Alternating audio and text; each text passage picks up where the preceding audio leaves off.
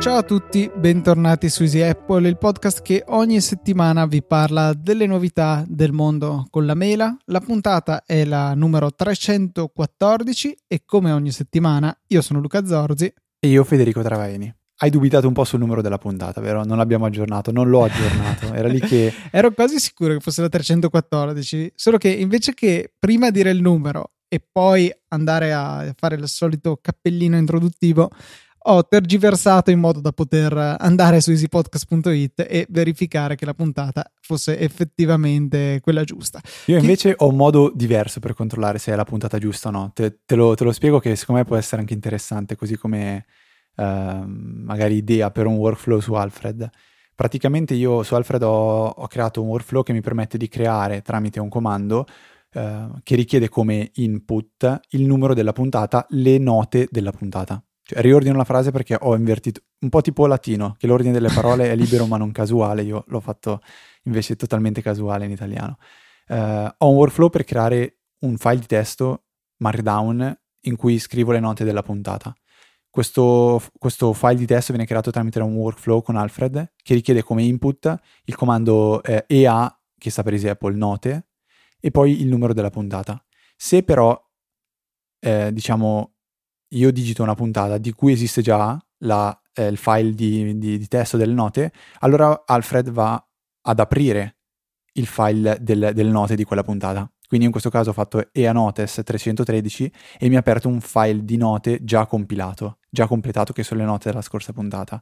Digitando invece eanotes 314 crea un nuovo file di testo con già diciamo la, la, prima, la prima frase che è si parla di e poi il primo, elenco, il primo punto dell'elenco puntato. Quindi questa, vabbè, diciamo questo controllo che fa il workflow di Alfred, se esiste già il file, altrimenti no, altrimenti lo crea, diciamo. Mm, mi fai pensare che potrei interrogare le API di, di Pod CMS, il CMS del nostro sito, e chiedergli l'ultima puntata, ma cerchiamo di tenere la scimmia sotto controllo perché so già che è una di quelle cose che potrei eh, perderci veramente troppo tempo per una funzione non del tutto fondamentale, diciamola così. Per cui cerchiamo di andare oltre e cominciamo a rispondere alle domande, o meglio alla domanda, perché questa settimana ne abbiamo solamente una. È di Alberto e ci chiede Fede. Ci chiede se possiamo, o meglio, se è possibile utilizzare Boon. Boon, ricordate, è quel servizio che vi permette di utilizzare eh, Apple Pay anche se la vostra banca non supporta il servizio di pagamento elettronico di Apple e dice è possibile utilizzare Boon anche per pagare tramite Mac? Se sì, come si riesce a prendere i dati per poterla inserire? Eh, questo come prendere i dati è riferito al fatto che Boon crea una sorta di ehm, carta di credito digitale prepagata che voi andate a ricaricare, ma vi mostra soltanto le quattro cifre finali. Quindi è possibile utilizzarla effettivamente su Mac? Purtroppo no, questa è una limitazione di Boon alla quale non ho trovato un, uh, una scappatoia. Anch'io mi ero chiesto esattamente questa cosa perché uh, ho impostato, grazie a Boon stessa, l'applicazione su uh, iPhone, l'ho impostata su Apple Watch, devo vedere su iPad, ma penso che il problema sia lo stesso e non sono riuscito a farlo su Mac perché appunto mi manca il numero della carta. Eh, non sono riuscito nemmeno a trovare il modo di estrarlo da qualche parte, cosa che citavo già la settimana scorsa perché questo impedisce di poter usare il trucchetto di comprare del credito Amazon per eh, esaurire quello di Boon qualora la nostra banca dovesse cominciare a supportare il servizio in maniera nativa e rendesse quindi inutile Boon. Eh, quindi niente, purtroppo per ora siamo fregati e non eh, possiamo installare, o meglio, utilizzare Apple Pay su Mac tramite Boon. Rimane possibile chiaramente per chi avesse una carta Unicredit già supportata oppure di Carrefour Bank, che è l'altra istituzione vera e propria, diciamo, che supporta già il servizio in Italia. Ricordiamo che sono tante le banche che hanno promesso il supporto entro l'anno, però insomma l'anno è ancora lungo, abbiamo ancora sette mesi di questo 2017 da passare e quindi entro l'anno potrebbe anche significare tra sette mesi da oggi. Tra l'altro Medio, Banca Mediolanum ha risposto su Twitter a una, un tweet di un ascoltatore che si chiama Keke underscore Italy, scritto con la K, Keke KK, K-I-K-E. Eh, spero di non di non uh, essere ignoranti, di non capire cosa stia, per che cosa, che cosa significhi Keke, ma magari è un qualcosa di suo. Diciamo, eh, ha menzionato Banca Mediolanum dicendo ma ci siete, arrivate? E Banca Mediolanum ha risposto dicendo molto presto. Eh, fa sempre piacere comunque vedere quando si attivano su questi nuovi mezzi tecnologici anche grosse società, grosse banche. O... E niente, l'altra banca invece se non sbaglio che arriverà molto presto è quella Weibo, si chiama, quella tutta digitale, non so se la ricordi Luca. Sì, tu. sì, WeBank forse. WeBank, non, non, mi, non, mi ricordo, non mi ricordo esattamente, però anche loro hanno detto entro la fine dell'estate. Io sono in trepidante attesa di Fineco, che è appunto la mia banca, che è tra questa lista di eh, supporto in arrivo, però ancora non è, non è supportata. Però ho fiducia che si muovano, dato che loro si spacciano come la, eh, la banca giovane digitale del gruppo Unicredit e, e, quindi mi sembra doveroso supportare Apple Pay.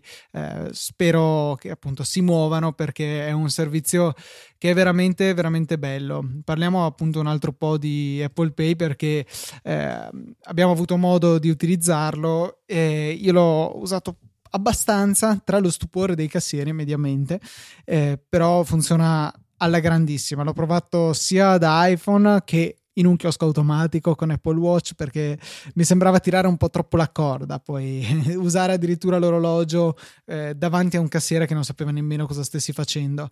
Eh, diciamo che si tranquillizzano quando esce lo scontrino dal POS, però sul momento quando gli chiedi specificamente accettate le carte contactless rimangono un po' perplessi, dico quelle che si appoggiano e basta e di solito a quel punto capiscono, digitano l'importo sul POS e un attimo dopo ho appoggiato il telefono telefono sul POS e ho proceduto al pagamento. Pagamento che è veramente immediato, cioè non trovo differenze rispetto a una carta contactless normale. Non so, Fede, se anche per te è stato così. Zero, zero, zero differenze. Io ho fatto, effettuato due pagamenti. Eh, il primo è stato in un Ocean o Ocean, non ho idea di come sia la pronuncia corretta, penso Ocean e basta selezionare pagamento tramite carta di credito, doppio clic dalla lock screen sullo schermo del proprio iPhone. Non ho utilizzato ad oggi ancora l'Apple Watch per, per effettuare un, pagamento con Apple Pay, però diciamo doppio clic sulla lock screen del telefono si appoggia eh, diciamo il, il, te- il, telefono proprio come fosse una carta di credito al, al, al POS, non so se si chiama tecnicamente POS o altro, anche se POS mi ricorda molto più Bancomat, e niente, e il pagamento avviene. Anch'io devo ammettere che mi sono tranquillizzato dopo che ho visto lo scontrino uscire, perché inizialmente non avevo capito cosa fosse successo. Classica cosa Apple che dici funziona come fosse magia. E anche la persona che era con me, eh, il collega, eh, mi ha detto cosa stai facendo? Io no, stai, tranquillo, ci penso io. Eh, e sono riuscito a pagare. Poi la seconda volta invece non è lunga, niente, an- ancora più, più liscio perché Ehm, non lo so, mi, mi, è sembrato praticamente una cosa, mi è sembrata quasi una cosa che facevo già da tanto tanto tempo, pagare così, pom, e via. È uno strumento veramente bello, ecco, spero che si diffonda. Mi rimane solo il dubbio di cosa succede esattamente, però in realtà l'abbiamo già visto con le carte contactless, qualora l'importo eccede i 25 euro, che è il limite massimo per non avere la richiesta del PIN. La prima volta che mi era successo era stato con la mia carta eh, da Ikea e avevo pagato 70 o 80 euro, una cosa del genere e mm, mi era comunque partita la transazione contactless però era stato eh, necessario digitare il PIN eh, sul POS o, o, forse era la firma. Bene, molto bene. Esatto, per... io sulla carta di credito ho dopo i 25 euro la firma, però il Boon paradossalmente non ha né un PIN né... Eh, o il PIN dice che è quello che è al momento della registrazione ti devi inserire. E il mio dubbio perché è la firma non quello. possono accettarla perché non te la chiedono. Sì, sì, in effetti, quindi cioè, tu potresti firmarti Pippo e, e, loro non avrebbero modo di controllare, non che adesso controllino, eh. eh. No, no, infatti uno degli sport preferiti di mio papà, tipo quando andava in America e andava in Walmart, dove lì tu gli dai la carta di credito, ti controllano i documenti e poi tu firmi Diabolic, invece che nome e cognome, vabbè. Sì, mm, quindi mm, interessante da provare con Boon cosa succede, però mm, sicuramente per ora sono estremamente soddisfatto del servizio, anche perché poi in Apple Pay ci rimane, eh, cioè ci arriva subito la notifica che ci dice hai pagato tot euro e in Boon c'è addirittura una sorta di estratto conto. Ah, e ulteriore vantaggio, non so quanto durerà la cosa, ma finora tutti i pagamenti che ho effettuato con Boon hanno ricevuto un cashback del 5% per cui eh, ad esempio il, il, um, come si chiama, il milkshake che avevo preso uh, da McDonald's non mi è costato un euro bensì 95 centesimi perché Boon mi ha restituito 5 centesimi cioè il 5% di quello che avevo speso molto molto carina come cosa e mm, magari cioè detto così è una sul... promozione che dura fino a quando? È soltanto appunto, venerdì? questo non lo so eh, a me ha funzionato tutti i giorni che l'ho, che l'ho usata finora ieri compreso ieri era il 30 maggio, era martedì. Ehm, e quindi no, carino, perché diciamo che su un euro mm, non te ne accorgi neanche, però se cominci già a pensare, se ricarichi 100 euro su Boon, ne puoi spendere 105, insomma già comincia a diventare un po' più interessante come, come cifra. Io appunto avevo caricato inizialmente 20 euro per fare una prova, adesso ne ho buttati su altri 100 e, e potrò usarlo insomma ad esaurimento anche perché poi quando anche dovesse la mia banca supportare Apple Pay, comunque tu hai la facoltà di scegliere con quale carta pagare, per cui per un po' potrei averle entrambe finché non esaurisco il credito di Boon e poi passare alla normale carta di credito. Direi che questo può essere abbastanza per questa puntata di Easy Apple Pay.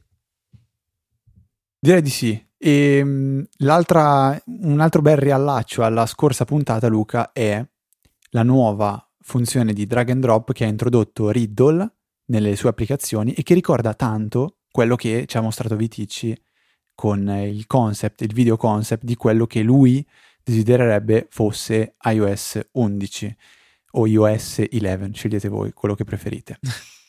È una funzione che resta limitata all'ecosistema di Riddle che però Riddle sta cost- costantemente potenziando, cioè quello che riescono a fare le applicazioni di Riddle insieme è qualcosa che difficilmente si riesce ad avere tra applicazioni altre applicazioni simili. Quindi l'integrazione tra Documents, PDF Expert, Scanner Pro, Spark eh, è, è, incredibile.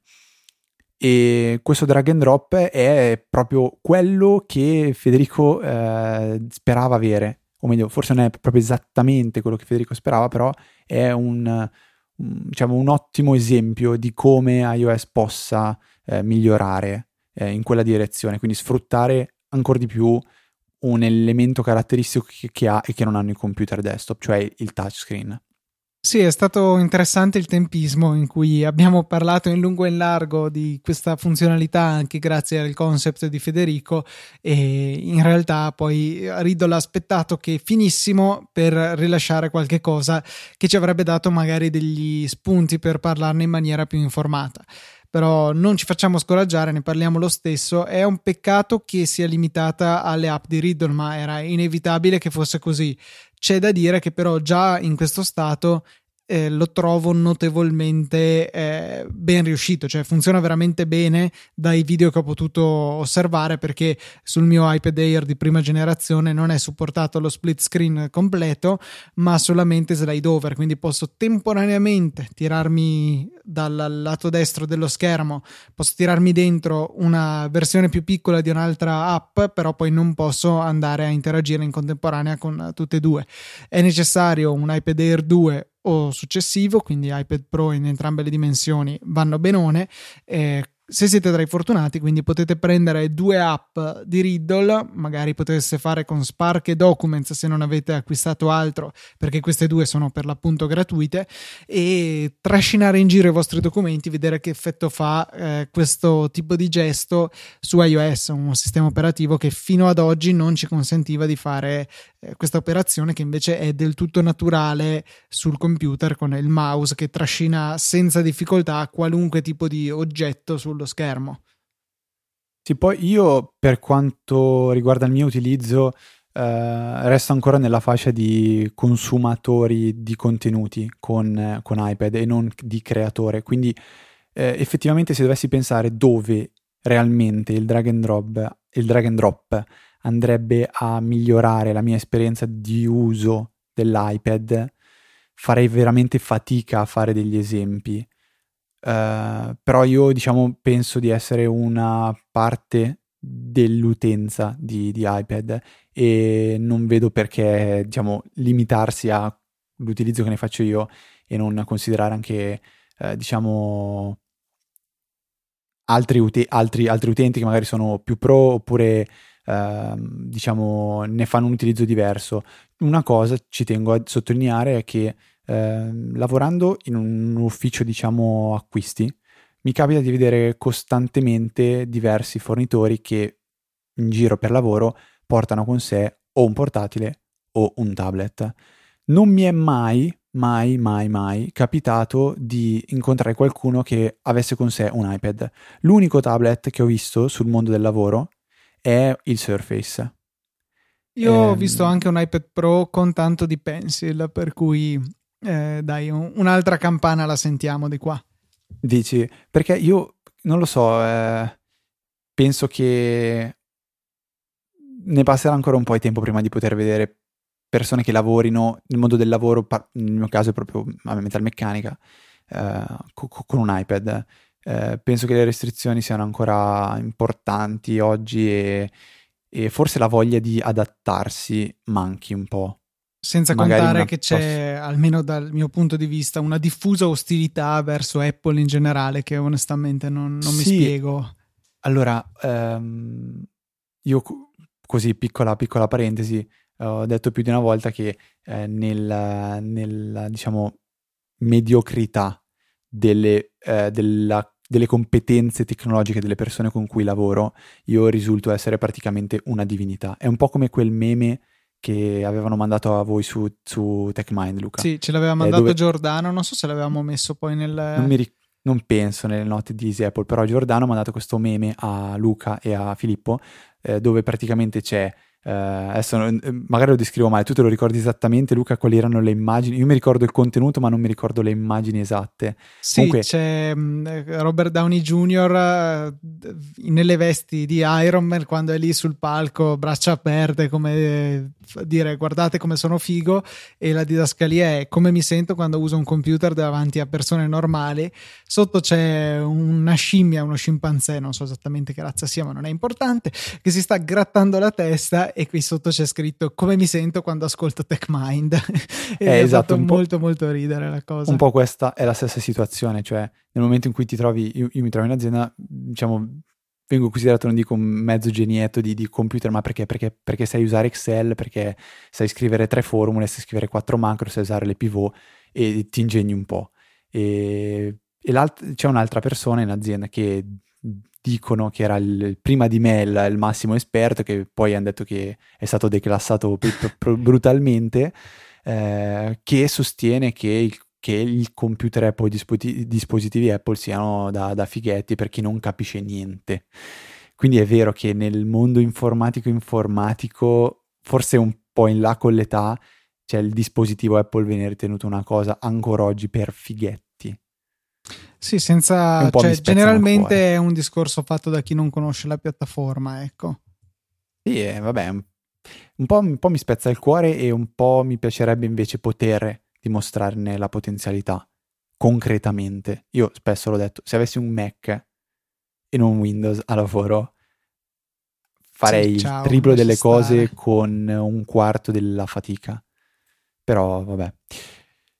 Luca, ci riallacciamo ancora una volta alla scorsa puntata perché abbiamo parlato di come Marco Arment abbia introdotto in Overcast delle nuove velocità che sono la 2.5 e la 3x e abbia mostrato eh, tramite una sorta di clip audio su Twitter cosa significhi ascoltare una, una puntata invece a 3.5 perché diventa assolutamente incomprensibile. Beh, già quelle che ha pubblicato sono ad oggi, secondo me, molto, cioè, soprattutto Toste. quella massima cioè, almeno devi arrivarci per gradi. Se tu passi da uno per a quella, eh, non capisci niente.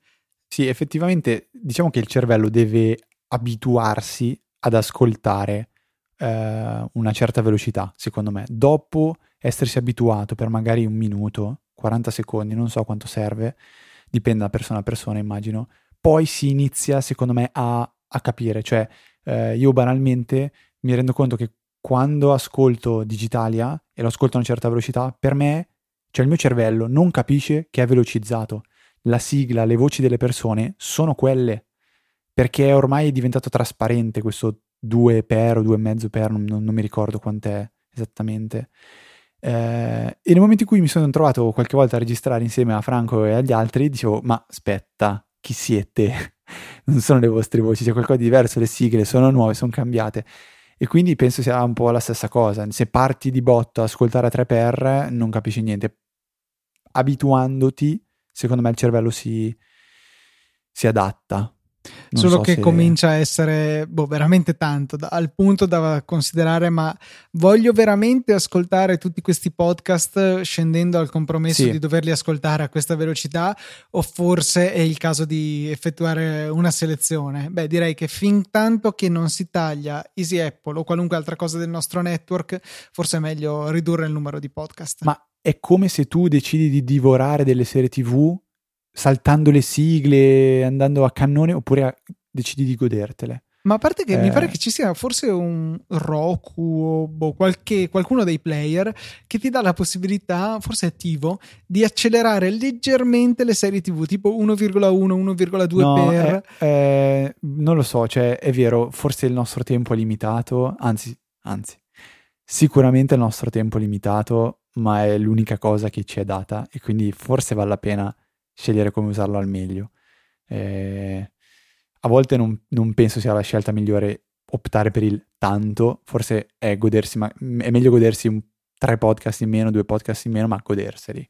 Eh, invece che magari farli riprodurre e neanche ascoltarli. E, e, questo vale un pochettino per tutto, però non vogliamo eh, dirvi come vivere la vostra vita su questo podcast, vogliamo soltanto dirvi come potreste eh, renderla, diciamo, più divertente con eh, i vostri dispositivi tecnologici o magari, perché no, anche come renderla più semplice.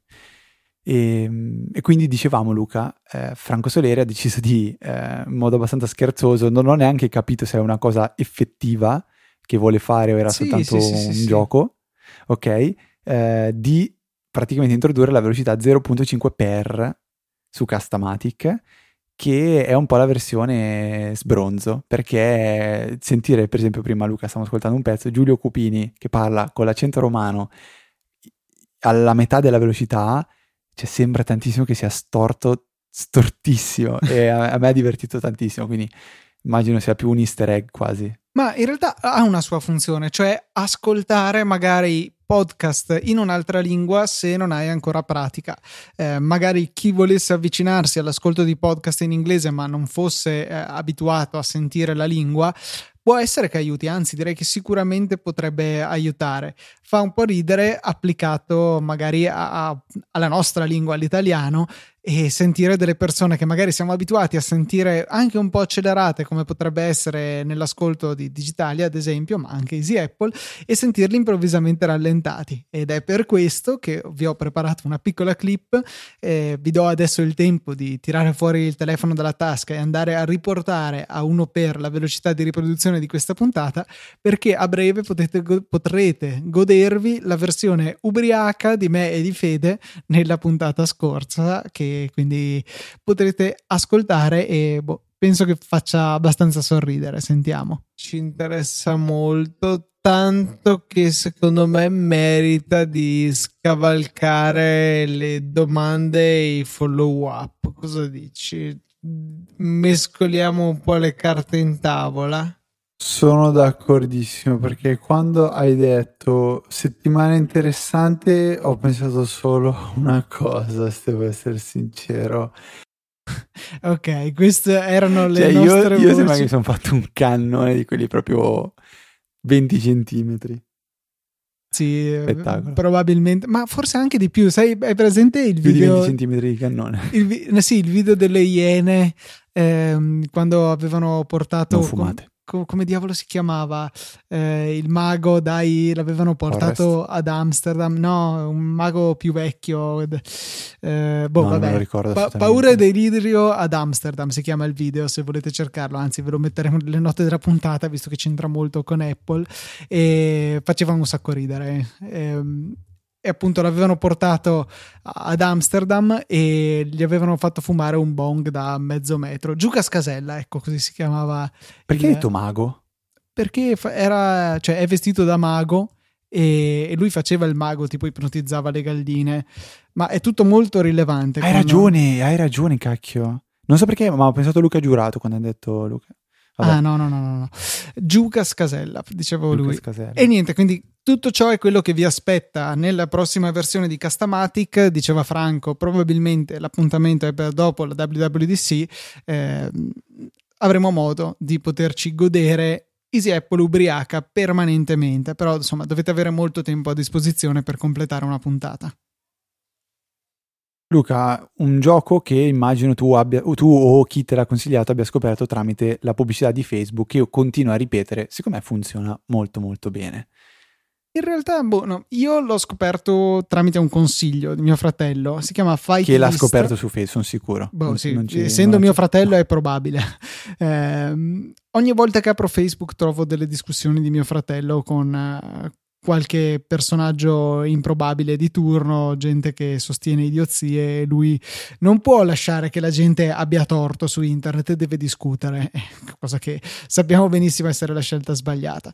Ad ogni modo stiamo parlando di Fight List, un gioco che ricorda vagamente, eh, come si chiamava quell'altro dove dovevi trovare le parole? Eh, Eh, qualcosa Ozle, Rozle, eh, Razzle. Razzle, Razzle, ecco. Ehm, questo qua è um, un po' diverso, nel senso che ci dà un tema. Giochiamo contro i nostri amici, tanto per cominciare, e in differita, per cui faccio il turno, poi fra un po', Fede, quando avrai tempo, tu farai il tuo, eccetera. E um, ci viene dato un tema uguale per tutti e due. Che ne so, eh, stati del mondo e noi dobbiamo scriverne il più possibile. E più la parola è rara e ricercata, più eh, questa barra punti fino a 3 e quindi si fanno 5 round e si va a combattere per chi riesce a trovare più parole. Lo trovo molto simpatico e divertente, però ha una pubblicità di un'invasività mostruosa. Adesso che l'ho aperto c'è un banner sotto che mi dice rimuovi la pubblicità spazio punto esclamativo, quindi manca la i e c'è lo spazio prima del punto esclamativo, il che è estremamente molesto, però insomma il gioco è carino e divertente e può essere un buon sistema per perdere 10 minuti appunto in totale svago. È sempre bello quando poi giochi con uh, degli amici, ma mh, soprattutto perché poi tu vedi le parole che ha digitato il tuo amico e generalmente finisce a scrivere insulti e parolacce quando non si sa più cosa scrivere, giusto per aspettare che finisca il tempo. Lo scaricherò e lo proverò e mi farò umiliare da te. Volentieri. Mi piace perché poi nelle statistiche ti dice il tuo tasso di vittorie, il mio è un imbarazzante 22%, e mm, avversari più temuti, mio fratello, e, e cose di questo genere. Insomma, molto molto simpatico e non costa alcunché, per cui comprate, compratelo soprattutto, giocatelo e fateci sapere cosa ne pensate. Su invece consiglio di eh, Maurizio Natali abbiamo deciso di lanciare un sondaggio in settimana, un sondaggio che era eh, rivolto a tutti coloro che utilizzano Siri. E la domanda era molto semplice, per cosa usi Siri? Abbiamo trovato quelle che sono a nostro parere le funzioni più, più comuni e ehm, le, abbiamo, le abbiamo introdotte, eh, abbiamo, abbiamo, creato questo sondaggio diciamo su Strawpoll e, e niente abbiamo ricevuto tanti tanti voti, diciamo che i risultati erano assolutamente quelli attesi, ma prima Luca, tu per cosa usi Siri? Promemoria, penso che siano l'utilizzo principale, ehm, chiamare le persone, mh, a volte aprire le applicazioni e lettura dei messaggi, direi che questi sono i miei utilizzi principali, ma secondo me una grandissima prevalenza le, i promemoria e i timer anche perché ad esempio per cuocere la pasta li trovo estremamente comodi infatti le tre più votate sono chiamata vocale impostazione di una sveglia un timer o e poi la terza è diciamo segnare un appuntamento o un promemoria, che sono effettivamente le, le tre più usate. Uh, io diciamo tantissimo uso il timer quando, quando cucino sul, sull'Apple Watch, lo trovo comodissimo. Uh, mi piace ogni tanto anche usarlo per mandare i messaggi, perché lo trovo, lo trovo molto funzionale, soprattutto quando stai guidando.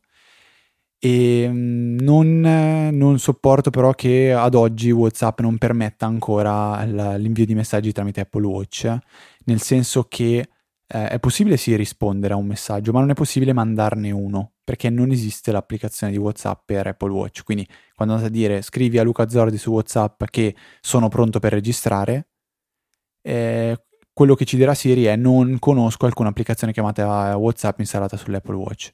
E questa è una cosa che io odio. Ehm, comunque, al di là di tutto, questo sondaggio lo trovate nelle note della puntata. Potete andare sia a leggere i risultati, anzi, facciamo così, ve li dico al volo. Quindi i primi tre che occupano il 60 quasi per cento sono chiamata vocale, poi timer o sveglia e appuntamento o promemoria. Poi in ordine abbiamo fare ricerche su internet, lettura degli ultimi messaggi, questa non l'ho mai usata, ricerca e avvio di una canzone playlist genere musicale mai usata perché uso Spotify, altro, e mi piacerebbe sapere che cos'è altro, ma Stropole è limitato, comandare, comandare apparati connessi a HomeKit, non ho ad oggi apparati HomeKit, avvio di un'applicazione mi capita ogni tanto, modifica delle impostazioni, attiva Bluetooth, eccetera, eccetera, mi ero quasi dimenticato che esistesse, e l'ultima è altre integra- integrazioni con applicazioni di terze parti. E qua io ne ho provata una molto, molto particolare che è PayPal, che permette di dire a Siri invia 15 euro a mio fratello o a Marcello Travai- Travaini, che è mio fratello evidentemente. E puoi e... anche richiedere dei soldi o solo inviarli? Uh, penso anche richiedere, ma non ne sono sicuro perché mi ricordo vagamente qualcosa del changelog quando era uscita. Però so che ho provato con l'invio. Ovviamente vi viene chiesta l'impronta digitale, se non dico una, una fesseria, eh, però funziona eh, e mi è, mi, è, mi è, piaciuta. Facciamo Richiedere una prova. dei soldi non lo so, prova. Richiedi 100 euro a Federico Travaini con PayPal. Vediamo. Se ti esce un dito medio, sappi che è tutto regolare. Niente, sta pensando. Ecco, devi consentirmi l'accesso ai dati della PayPal. Eh, mm. eh, posso sì, procedere? Sì. Tu questo non me l'ha detto. PayPal vuole accedere ai tuoi contatti. Ah, ok. Ok. Federico Travaini, la tua mail. Touch ID. Tua. Vediamo, sto, sto, fissando lo schermo. No, no, no, no, ecco il pagamento di 103,75 euro da inviare a Federico Travaini. Perché Conferma, sei Siri, conf- procedi. Con- comunque conferma. questi 3,75 euro passami un secondo, si- passami Siri subito che devo... Passami Siri, Luca. Annulla. Ops, mi è caduto il dito su annulla, mi spiace. Ah, vabbè, oh, uno ci prova. Conferma, ehi Siri. Vabbè. Eh... Ecco, comunque con l'Apple Watch io richiedo sempre l'assistenza della signorina dicendo ehi tu insomma, non, non, premo il pulsante, tanto basta che lo schermo sia acceso e si può pronunciare la parola magica. E un consiglio è che quando richiamate questa funzione continuate a parlare, cioè non dite ehi tu e aspettate che lo schermo si illumini o altro. Di solito è più conveniente pronunciare la richiesta completa rispetto ad aspettare una risposta. Sì, però a volte a me fa. Non capisco mai se ha preso o non ha preso, capito o non ha capito. A, vo- a volte quell'esperienza lì non, non, non, è che mi convinca moltissimo, quella di parlare a vuoto e poi capire se ha capito. Non è, è che se tu ti fermi, dopo magari tipo sì. ti chiede, eh scusa, eh, dicevi, non ho capito. Sì, sì, hai ragione, hai ragione. Cioè devi fidarti, devi fidarti, devi andare diretto e, e lei ti viene dietro. Comunque Luca, penultima ma non meno importante, anzi tutt'altro che poco importante, eh, notizia è che il 5 giugno, che è mm, lunedì, lunedì, ci sarà il keynote del WWDC 2017, che è Worldwide Developer Conference. Bravo, Fede, hai vinto un peluche. Ho studiato gigante. la conferenza dei, degli sviluppatori di tutto il mondo. Grazie, grazie, grazie. Poi 2017 invece vuol dire proprio 2017, come penso tutti si aspettassero. Tra queste, cioè, durante questo keynote eh, solitamente viene svelato il futuro di, di iOS e di quelle che sono le nuove funzionalità di API o l'anno, anni fa è stato presentato HomeKit, è presentato Cipalippa, eccetera, eccetera. In più quest'anno pare si aggiunga anche un po' di hardware, eh, tra cui nuovi iPad e nuovi MacBook.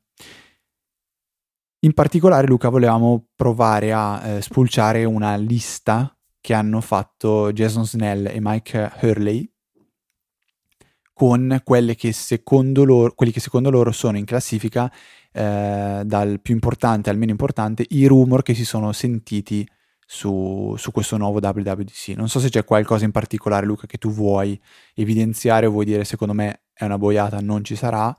Eh, a parte quelli ovvi, cioè MacBook diciamo che è al 99% sicuro perché come segnalava anche Maurizio Natali in questi giorni, eh, sono diminuite le scorte negli Apple Store e sono allungati tempi, si sono allungati i tempi di spedizione. Questo non vuol dire nient'altro che è in arrivo un nuovo modello. Sì, di solito è il, il segnale standard. Tra l'altro c'è una cosa, eh, una, una, una, parentesi veloce, eh, se per caso doveste acquistare un MacBook proprio poco prima che venga rilasciato quello nuovo, Apple in automatico vi dà, di solitamente così, vi dà il modello nuovo a parità di prezzo a meno che non ci siano stravolgimenti, cioè cambi netti. Eh, so che è una cosa che è capitata già a diversi amici, dove tu compri il MacBook e ti arriva però quello nuovo. Ah, non sapevo fosse diretto. Sicuramente si sì, poteva sì. fare il reso e ricomprare poi quello nuovo, ma non sapevo fosse diretto. Ma comunque delle novità che ci aspettiamo, io direi che eh, è del tutto dovuto qualche cosa per l'iPad, perché con iOS 10 è rimasto fermo dopo la split view di iOS 9, per cui eh, se Apple decide ancora di puntare su questa piattaforma, mi sembra doveroso migliorare le caratteristiche Pro il drag and drop sarebbe molto gradito, ma direi che già si potrebbe cominciare eh, ridisegnando la schermata che consente la selezione delle applicazioni, cioè quella lista infinita eh, di certo non, non, funziona al meglio. Ecco, non si trova mai l'applicazione che si cerca, non c'è un campo per la ricerca che permetta di limitare. Insomma, Apple, per favore, vai a rivederti il video di Mac Stories che secondo me ha avuto delle ottime idee. Per cui eh, quello è sicuramente un, una cosa in arrivo. Altra cosa sarebbe molto bello vedere novità dal lato Siri, quindi con un'estensione delle funzionalità che l'anno scorso sono arrivate con Siri Kit e eh, che sarebbe bello vedere espanse a più domini, mi pare che li chiamano, cioè eh, tipi di applicazioni che possono beneficiarne, quindi non solo più l'invio di denaro o messaggi come appunto abbiamo visto con PayPal e WhatsApp o Telegram sul telefono, però, ma anche magari l'estensione alla riproduzione musicale, tipo Ehi tu fammi ascoltare l'ultima canzone di Gigi D'Alessio su Spotify, quindi utilizzando un'applicazione specifica, oppure fammi ascoltare l'ultima puntata di Easy Apple su Castamatic, sarebbe molto carino appunto che ci fosse questa integrazione anche per i podcast. È solo questione di tempo prima che estendano i quali sono appunto le funzioni supportate e la WWDC direi che è il momento ideale. Sì, io diciamo mi aggiungo in coda invece uh, commentando delle, diciamo, dei punti eh, di questa lista che non, non, mi convincono più di tanto. In primo, in particolare, è il, lo, il Siri Speaker, questo ama, una sorta di Amazon Echo, di Google Home di cui si è parlato, che dovrebbe integrare Siri. Io, io c'è una cosa che non riesco proprio a capire. Allora, avere Siri su un dispositivo che è in una stanza vorrebbe dire poter accedere a Siri quando si è in zona di quel dispositivo. Oggi io ho sul mio polso Siri, dovunque sono, e non lo uso quasi mai. Quindi, prima serve dare un significato a Siri, serve dare, secondo me, un senso, una motivazione alle persone per utilizzare questa assistenza vocale. Dopo, secondo me, si può pensare di espanderlo. Cioè, quante volte hai usato Siri su Mac, Luca? Sinceramente. Su Mac una volta penso, al di là per delle provare. prove. Che, no, no, al di là delle prove forse l'ho usato una volta e non ricordo assolutamente per cosa. Io assolutamente mai. Mai, mai, mai, mai, mai. Anzi, a volte mi capita di attivarlo per errore e dico ma cos'è sta roba, levati. Ma perché non c'è niente che mi permette di fare più facilmente. Poi spero che qualcuno mi possa smentire, ma io non ne trovo un senso e prima di, poter, di, di, diciamo, di pensare di acquistare un dispositivo che resti in casa e mi dia una mano, vorrei assolutamente capire prima Siri che cosa mi può offrire. E quindi non lo so, eh, questo dovrebbe essere, eh, diciamo, di pari passo insieme a quello che invece Jason mette al primo punto, cioè un miglioramento importante del Siri Kit, quindi espandere le potenzialità di Siri. Sicuramente sono, cioè sono, intimamente legati. Senza un miglioramento delle potenzialità e delle capacità di Siri, non serve avere un Siri kit o un Siri speaker. Sì, ass- assolutamente, assolutamente. Però, ripeto, vorrei prima vedere Siri, il, il, potenziamento di, del Siri Kit, utilizzarlo, sfruttarlo, desiderarlo e poi averlo su un dispositivo. Non lo so, questa è un po' la mia idea. Ecco, questo è un po' una scaletta, una, un gioco che hanno fatto Jason e Mike nell'ultima puntata di upgrade, quindi se vi va di giocare potete dare, eh, potete anche voi fare la vostra classifica e altre cose che potrebbero Beh. arrivare mhm. nella WWDC e anche presenti in realtà in questa lista è una funzione che a me sarebbe molto cara, cioè la possibilità di sincronizzare i dati della libreria di iCloud tra i vari dispositivi. Mi spiego meglio. Già adesso le modifiche e le foto stesse si sincronizzano. Quello che non si sincronizza sono i lavori, cioè o meglio, le associazioni tra i volti e le foto, oppure gli oggetti presenti nelle foto. Quindi se cerchiamo cane, ci mostra tutte le foto di cani. Ad oggi tutti i dispositivi che hanno installato e abilitato iCloud Photo Library devono individualmente analizzare i nostri scatti per trovare questi oggetti, associare le, i volti, eccetera. Questi, questi metadati devono sincronizzarsi, cioè non è possibile che eh, io compri un Mac nuovo, installi Photos, debba ricominciare da zero questo lavoro, poi arriva settembre, cambio anche l'iPhone e devo tenerlo attaccato alla corrente tre giorni perché deve diventare incandescente a fare questo mestiere. Dovrebbe farlo un solo dispositivo, caricarlo in maniera sicura, cifrata come Apple sicuramente farà su iCloud e deve poi condividere quanto ha trovato con tutti gli altri dispositivi. Sì, ehm, è una cosa che però ti rendi conto soltanto quando ti capita di dover eh, formattare o ripristinare un dispositivo, altrimenti diciamo non è, non è un problema di tutti i giorni, no?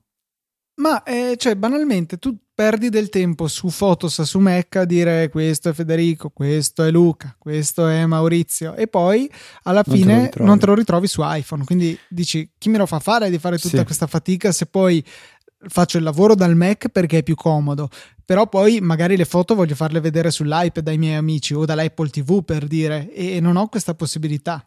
Sì, da questo punto di vista. Mm. Altra cosa che sarebbe carino vedere, secondo me, è, è il picture in picture esteso anche a TVS. Eh, ora come ora non possiamo dire esco un secondo dalla da Plex che sto guardando perché devo consultare le previsioni del tempo. Non abbiamo Siri per poterlo chiedere a lei in sovrimpressione, quindi magari apro un'altra applicazione. Ecco, facendo questo il video viene interrotto, messo in pausa e si esce sulla home screen. Sarebbe carino vedere la, il nostro video che viene ridotto in un angoletto come già fanno mille, mille dispositivi, televisioni, schermi. Tantissimi hanno la funzionalità appunto di avere più immagini in contemporanea vederlo esteso a tvOS, specialmente dato il fatto che ce l'abbiamo già su iPad e anche su Mac, sarebbe una bella idea. Sì, decisamente. Io purtroppo non ho ancora smanettato con, con eh, la, l'Apple TV nuova, mm, banalmente perché consumo tutto da iPad, quasi tutto, eh, per comodità, per comodità. Mentre Luca so che sì, l'ho usata Gode. per un tot eh, sulla... Mm, Mi ricordo sulle... che avevi fatto anche un video su come utilizzare Siri. Sì, tra l'altro con... E c'era un commento che mi faceva spaccare da ridere. Cioè? Su quel video. È quello che aveva commentato sei un idiota, non capisci niente, se, se Siri è in inglese cosa cacchio ci serve. Sì. Con parole un po' più colorite.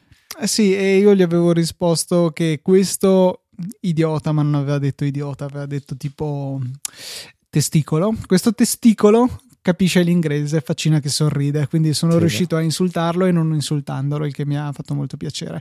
E no, a parte questo, eh, c'era stata anche la finezza che avevo fatto quel video riprendendo lo schermo e dopo avevo scoperto che se avessi collegato con il cavo USB al Mac, un po' come quando colleghiamo un dispositivo iOS, si presenta l'Apple TV come una telecamera e avrei potuto catturare molto semplicemente le immagini. Ma vabbè, no, più che altro la questione è che eh, mi è morta la televisione a cui era collegata, la televisione è stata sostituita e quella attuale ha sia il client per Netflix che per Plex che per Amazon Video, che peraltro è un'altra delle cose che forse potrebbe arrivare alla WWDC, l'app di Amazon Video per Apple TV. Quindi non ne ho più la necessità se non per l'occasionale AirPlay oppure per eh, giocare perché ho sempre trovato molto divertente Crossy Road, soprattutto se giocato in più persone eh, sull'Apple TV e quindi il mio utilizzo si è estremamente ridotto. Insomma, Luca, i rumor sono veramente tanti, ma esiste un solo modo per poterli, eh, poter svelare se questi siano veri, falsi o se ci siamo persi qualcosa, e è ascoltare noi, insieme a Chiro di, Mera- di Mela Morsicata, Maurizio ed Elio di Saggiamente, il live del WWDC 2017, lunedì 5 giugno alle 6.30, 7 barra, Sì. 6.30 barra 7 diciamo. Ancora da definire l'orario preciso di inizio della diretta, però sicuramente sarete informati con tutti i canali possibili e immaginabili. Ecco, magari eh, potrebbe essere un'ottima idea seguirci su Telegram, sul canale di Easy Apple, qualora non lo facciate già, trovate nel sito, nella sezione Easy Apple, tutti i dettagli, forse anche nelle note della puntata, ma in questo momento mi sfugge.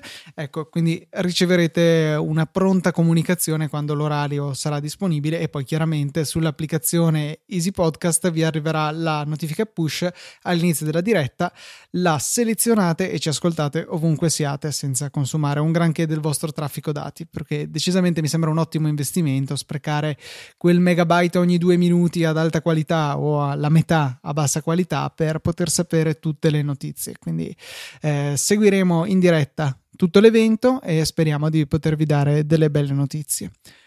Luca, non ti resta altro che snocciolare l'ultimo punto della scaletta che non possiamo rimandare a settimana prossima perché settimana prossima poi ci sarà da commentare il WWDC. Sì, l'ultimo suggerimento non potevo sottrarlo a voi ascoltatori, anche se stiamo andando un po' lunghi, non importa. Ehm, le mie mappe è una funzionalità di Google Maps che è estremamente, estremamente utile. Si gestisce da computer, quindi andate su Google Maps e ehm, rag- cioè, boh, io in realtà di solito cerco le mie mappe su Google perché non, non mi ricordo da che parte si accede. Ehm, però appunto vi consente di creare delle nuove mappe in cui voi segnate dei punti di interesse. Ad esempio, io ho- sono stato a Roma lo scorso fine settimana e mi ero appuntato tutti i, ehm, i punti, i luoghi che volevo raggiungere. Li ho segnati tutti sulla mappa e poi dall'iPhone ho potuto vedere dove si trovavano. Mi sono spostato con i mezzi pubblici fino al più lontano e poi ho cominciato a camminare tra uno e l'altro fino a quando sono, eh, sono arrivato a completare la, la mia lista. Molto molto carino questa possibilità perché vi sincronizza tra i vari dispositivi dei punti di interesse che voi vedete benissimo, soprattutto in relazione alla vostra posizione, su una mappa, quindi non dovete continuare a saltapicchiare di qua e di là per vedere quello che vi interessa. Avete dei pratici segnalini che vi indicano tutto quanto. Come tutte le funzioni di Google sono gratuite e come tutte le funzioni di Google la vostra mappa sarà usata per vendervi chissà che cosa, chissà quali dei vostri dati verranno usati. Però insomma la comodità che ci porta direi che decisamente vale eh, questa piccola spesa, ecco. Ma questo è sempre difficile giudicarlo finché non si sa esattamente il prezzo che si sta pagando. È difficile dare una sentenza, no? Però ad oggi non possiamo dire di diversamente, cioè quello che ci offre Google comunque è difficile da, da, da diciamo, è difficile rinunciare a ciò che ci offre Google oggi. Basti pensare anche solo a Google Photos, porca miseria. Penso sia senza dubbi ad oggi la piattaforma migliore su cui archiviare, salvare le foto e condividerle e non si sa ancora bene il prezzo che si sta pagando per farlo però. Mi ricordi che devo aprire l'applicazione per caricare gli ultimi paio di mesi di foto? A me lo Perché fai in automatico però. Uh, io no, e non so perché, non importa. Comunque sì, io principalmente utilizzo Photo Library di iCloud che preferisco per via della sua integrazione con il sistema, però cioè, le funzioni di ricerca e di creazione di quei momenti di Google Photos sono assolutamente inarrivabili in questo momento per Apple. Ecco, anche lì speriamo di vedere miglioramenti alla WWDC. Ok Luca, direi che è giunto il momento per davvero di ringraziare tutti coloro che ci supportano ogni settimana con le donazioni e con gli acquisti su Amazon. Sì, questa settimana sono solamente due, sono Letizia Calcinai e Ekaterina che ci lascia anche un messaggio scrivendo Apple come un anagramma, quindi puntinando ogni singola lettera e dice Absolutely perfect part of life experience. E vabbè, comunque grazie ragazzi, simpatico questo anagramma, grazie Caterina per il tuo continuo supporto e grazie a tutti voi che deciderete di farlo con PayPal singola o ricorrente tutti i dettagli nella sezione supportaci del sito. Spoiler, 5, 10, 15 euro ogni tre mesi, alla fine non sono veramente niente. Se vi apprezzate i nostri podcast, forse potreste anche fare questo piccolo sforzo. A noi fa veramente piacere, ci aiuta veramente tanto, come ci aiutano veramente tanto anche i vostri acquisti effettuati su Amazon a partire dai nostri link sponsorizzati. Ne cliccate uno e poi comprate veramente ciò che volete e Amazon tirerà fuori dalla sua fetta una piccola percentuale di quello che spendete per ringraziare Easy Apple. Eh, veramente non vi costa nulla e a noi aiuta tantissimo. Grazie a tutti per il vostro supporto in queste 314 puntate. Io invece vi ricordo che potete contattarci quando volete tramite, un, tramite l'indirizzo mail che ormai penso conosciate a memoria, info-easyapple.org e potete restare con noi durante tutta la settimana sia tramite il canale Telegram che abbiamo messo nelle note della puntata e comunque trovate su, in ogni puntata tra i contatti e potete seguire me e Luca su Twitter agli indirizzi lucatnt e ftrava, che sono io. Ftrava, per essere proprio precisi, non ftrava. Direi che anche per questa 314esima puntata quindi è tutto. Un saluto da Federico. Un saluto da Luca. E noi ci sentiamo al WWDC lunedì e la settimana prossima di venerdì con una nuova puntata di Easy Apple.